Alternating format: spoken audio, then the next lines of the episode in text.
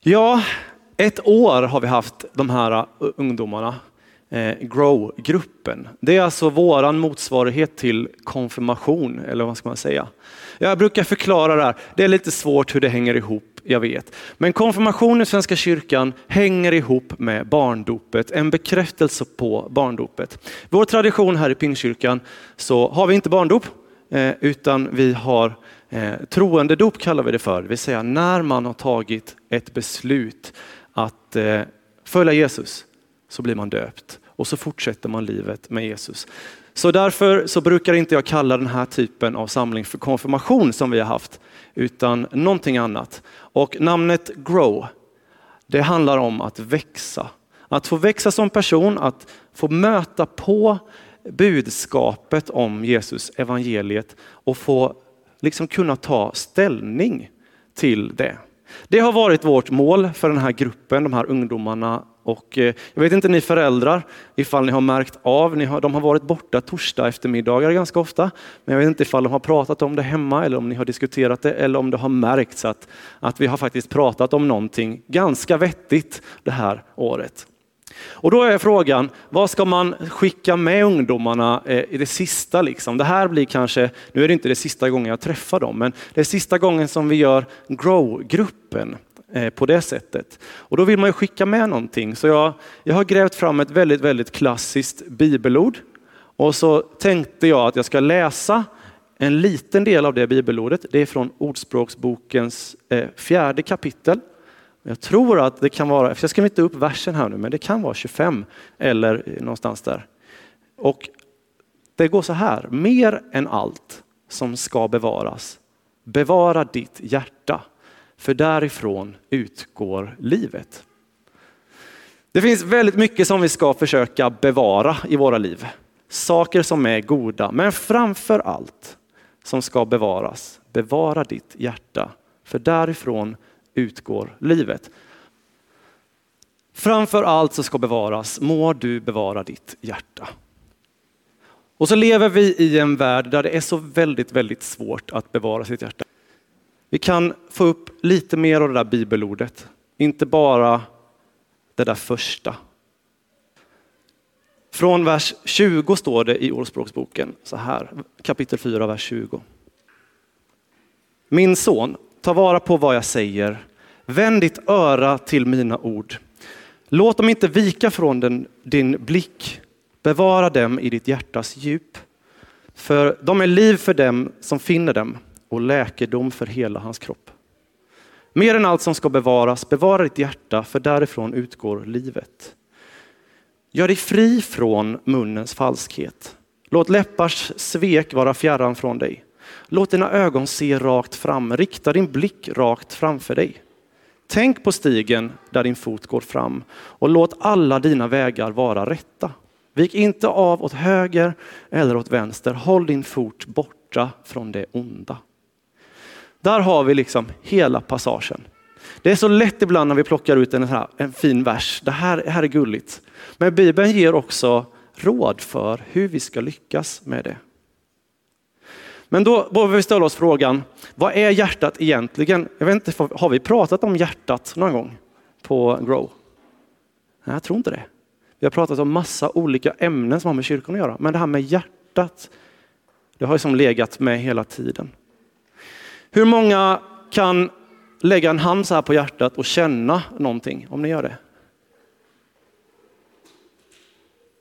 Jag har ganska hög puls nu för nu står jag framför massa folk och ska försöka göra någonting. Så då går pulsen upp lite, kanske till sådär 85. Här är det fysiska hjärtat som bokstavligen pumpar ut liv i oss. Och det är lite kul faktiskt, för det här funkar inte på engelska, men på svenska funkar det jättebra. På hebreiska så är hjärta levav, eller bara kort lev. Jätteenkelt att komma ihåg. Lev.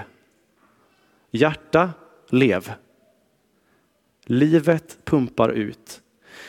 Hjärtat kan drabbas av sjukdomar, hjärtat kan eh, få, vi kan få hjärtinfarkter, vi kan få saker. Vi, vi tränar för att hålla igång det fysiska hjärtat, vi konditionstränar, vi, vi jobbar och hjärtat blir starkt och vi bygger upp hjärtat fysiskt. Det här visste man också om i Bibeln, att hjärtat finns här. Det är någonting som pumpar ut. Men det som också finns i hjärtat, mer än bara att det är ett fysiskt hjärta, det är också våra tankar. I Bibeln har vi inte riktigt konceptet att hjärnan liksom, det är det som styr alltihopa och det är här som allting sitter. Jag, mina tankar, allt känslor, allting produceras i hjärnan. Nej, det är hjärtat som är centrum för vem jag är som person. Och där finns tankar, alltså saker som pågår i våra liv, saker vi funderar över, saker som vi vill, längtan, sådana här saker. Tankelivet, det finns i hjärtat. I Bibelns värld så är det också så att känslor ligger mycket i hjärtat. Hjärtat kan bli bedrövat. Jag tror vi såg det här. Sorg i hjärtat, men också glädje i hjärtat. Det finns mycket känslor. Sen en av de här viktiga sakerna som Bibeln talar om när det gäller hjärtat, det är att där ligger våra val. Våra val och inriktningsbeslut i livet kommer ifrån hjärtat. Och beroende på hur hjärtat mår så kommer vi också göra olika typer av val. Det är alltså begär som finns här också. Saker vi vill i våra liv, viljan. Och det tänker jag, det vill jag skicka med unga människor. Att ska du bevara ditt hjärta så kommer det påverka också hur du väljer i ditt liv. Hur du vill leva ditt liv. Hjärtat påverkar allt. Och det finns det här med begär, det tänker vi ofta, det låter lite negativt. Men det finns goda begär.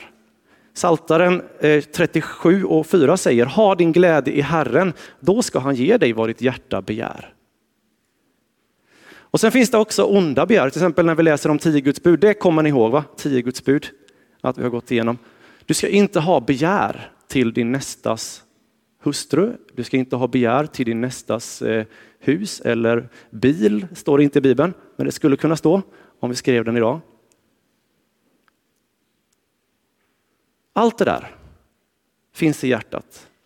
Och så säger mycket, mycket av vår kultur runt omkring säger, lyssna till ditt hjärta så ska du se.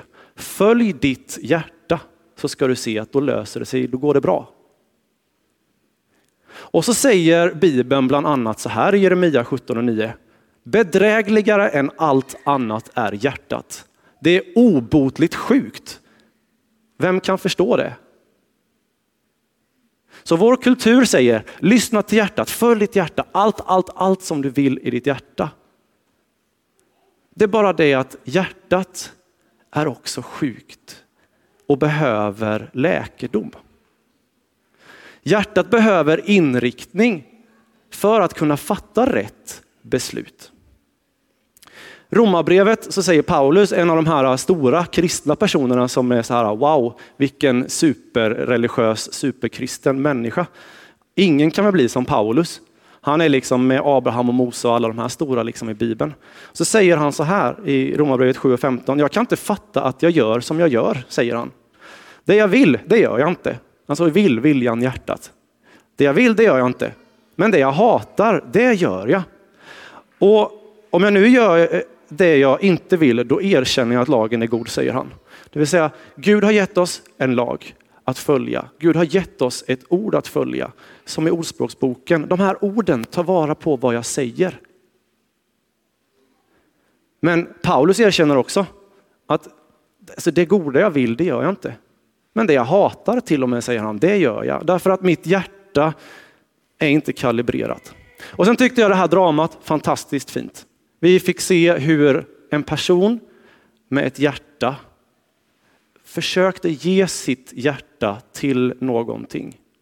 Och där tror jag att någon av våra djupaste längtan sitter just där. Att få ge sitt hjärta till någon eller något.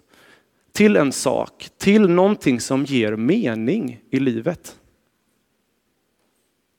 Och så såg vi hur vänner svek, eller coola gänget kanske man kan säga. De där som man skulle vilja tillhöra.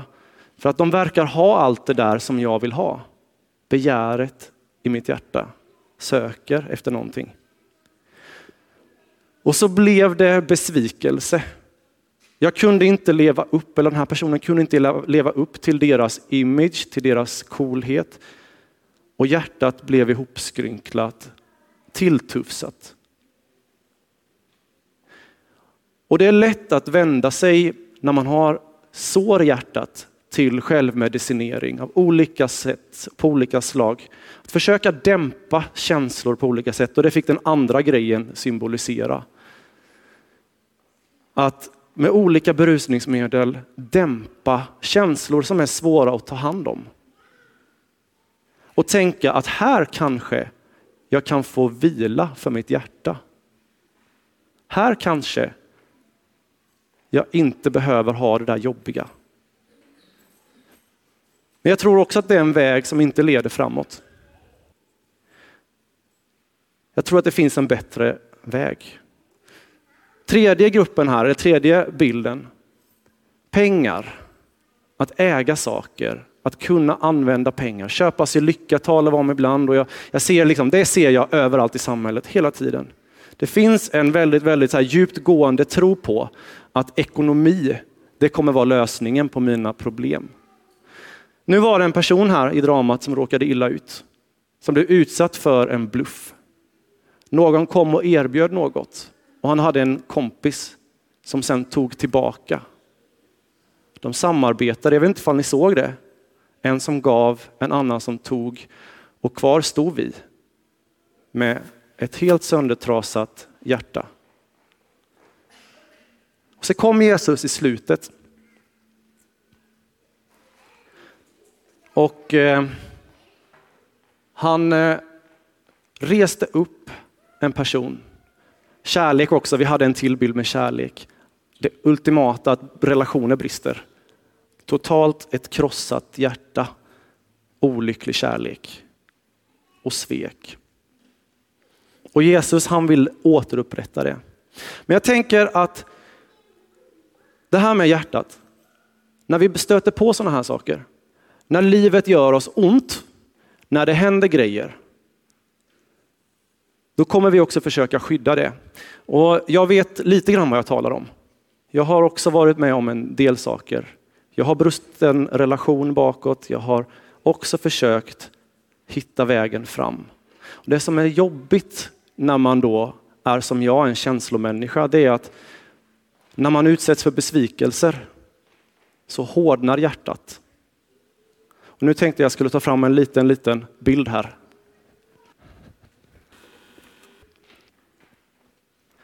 Och till alla som undrar, jag ska försöka att inte spilla på mattan här under mig. Det är vatten, jag hoppas det torkar i så fall. Ett sätt för oss att tro att vi ska bevara vårt hjärta, det är att försöka skydda det genom att det blir hårdare. Vi slutar att utsätta oss för risker där vi kan bli sårade. Vi slutar att ta chansen och jag har gjort det massa gånger. Jag har tillbringat något år sådär och, och suttit och tyckt synd om mig själv i en lägenhet någon gång. Och tänkt att det är inte lönt, jag försöker, jag ger upp. Och så har jag suttit där och hjärtat blir hårdare och hårdare ju mer vi slår på det. Och Gud, han är en person som vill försöka vattna våra liv så att saker växer. Kommer ni ihåg grow? Det är bara det att när vårt hjärta är hårt som sten och Guds kärlek liksom försöker nå oss, eller andra människors omsorg, så kan det rinna av. Därför att vårt hjärta är hårt. Jag skrev i mina anteckningar här att vi kan gå från att bli besvikna på livet till att förhärda våra hjärtan, så bli hårda. Vi bygger ut skyddsmurar av rädsla för att förlora saker, men också rädsla för att pröva saker, för vi tror att vi ska misslyckas. Men Gud vill någonting annat. Han vill ge oss ett nytt hjärta. David skriver, en kung, han räknades som en man efter Guds hjärta. Det står att han hade ett hjärta efter Guds vilja. Och David, han misslyckades massa. Och så bad han till Gud, skapa i mig Gud ett rent hjärta. Ge mig ett frimodigt sinne. I Hesekiels 38 kapitel, annan profet, eller 36 kapitel, så talar Gud om att han vill byta ut folkets hjärtan som är gjort av sten till ett som är gjort av kött. Det är någonting som Gud vill. Det vill säga, han vill att vi ska bevara våra hjärtan mjuka. Nu har den här redan dragit åt sig vatten. Men om jag häller lite vatten här på så kommer det sugas upp. Det droppar lite, men inte särskilt mycket. Kan hälla lite mer vatten. Nu droppar det lite mer, men inte så mycket som jag hällde. Och mer och mer. Och Gud vill fylla på våra hjärtan. Guds kärlek, det är som det här vattnet. För att vi ska kunna ha ett fyllt hjärta, må bra, fungera som vi ska, ta åt oss när folk säger positiva saker. När folk vill fylla på vår kärlekstank eller så att vi växer och kan suga åt oss. Så är det en utmaning att få ha ett mjukt hjärta. Jag har upplevt det i mitt liv, en jätteutmaning att bevara hjärtat mjukt. Att Gud gång på gång påminner mig om att våga vara sårbar. Våga visa känslor. Våga ta del i andra människors liv. Stäng inte in dig. Låt inte ditt hjärta bli hårt. Och då går vi från förhärdelse, kanske till förkrosselse. Att det krävs att inse hur det är ställt med vårt hjärta. Det krävs att inse att ja, mitt hjärta är kanske sjukt, skadat, sårat. Och vi måste möta det, men inte själva. Vi får lägga det hos Gud. Och han vill ta oss från förkrosselse till förlosselse. Det vill säga, han vill rädda oss. Det är han som är vägen, sanningen och livet. Det är han som har en väg för dig. Det är han som kan bevara ditt hjärta mjukt och skapa i dig ett nytt hjärta. Ett av kött istället för ett av sten. Jobb 1925 står det så här. Det här är en person som har förlorat allt. Han har förlorat familj, söner, döttrar, all boskap, all rikedom. Han har varit sjuk, han har haft bölder på kroppen och han säger så här mitt i sin nöd. Jag vet att min förlossare lever och att han till sist ska träda fram på jorden. Säger, min Gud som kan rädda mig lever. Matteus 5 och 3 står så här, saliga är de som är fattiga i anden. Alltså de som inser sitt behov av Gud. Hörni, framför allt som ska bevaras, bevara ditt hjärta.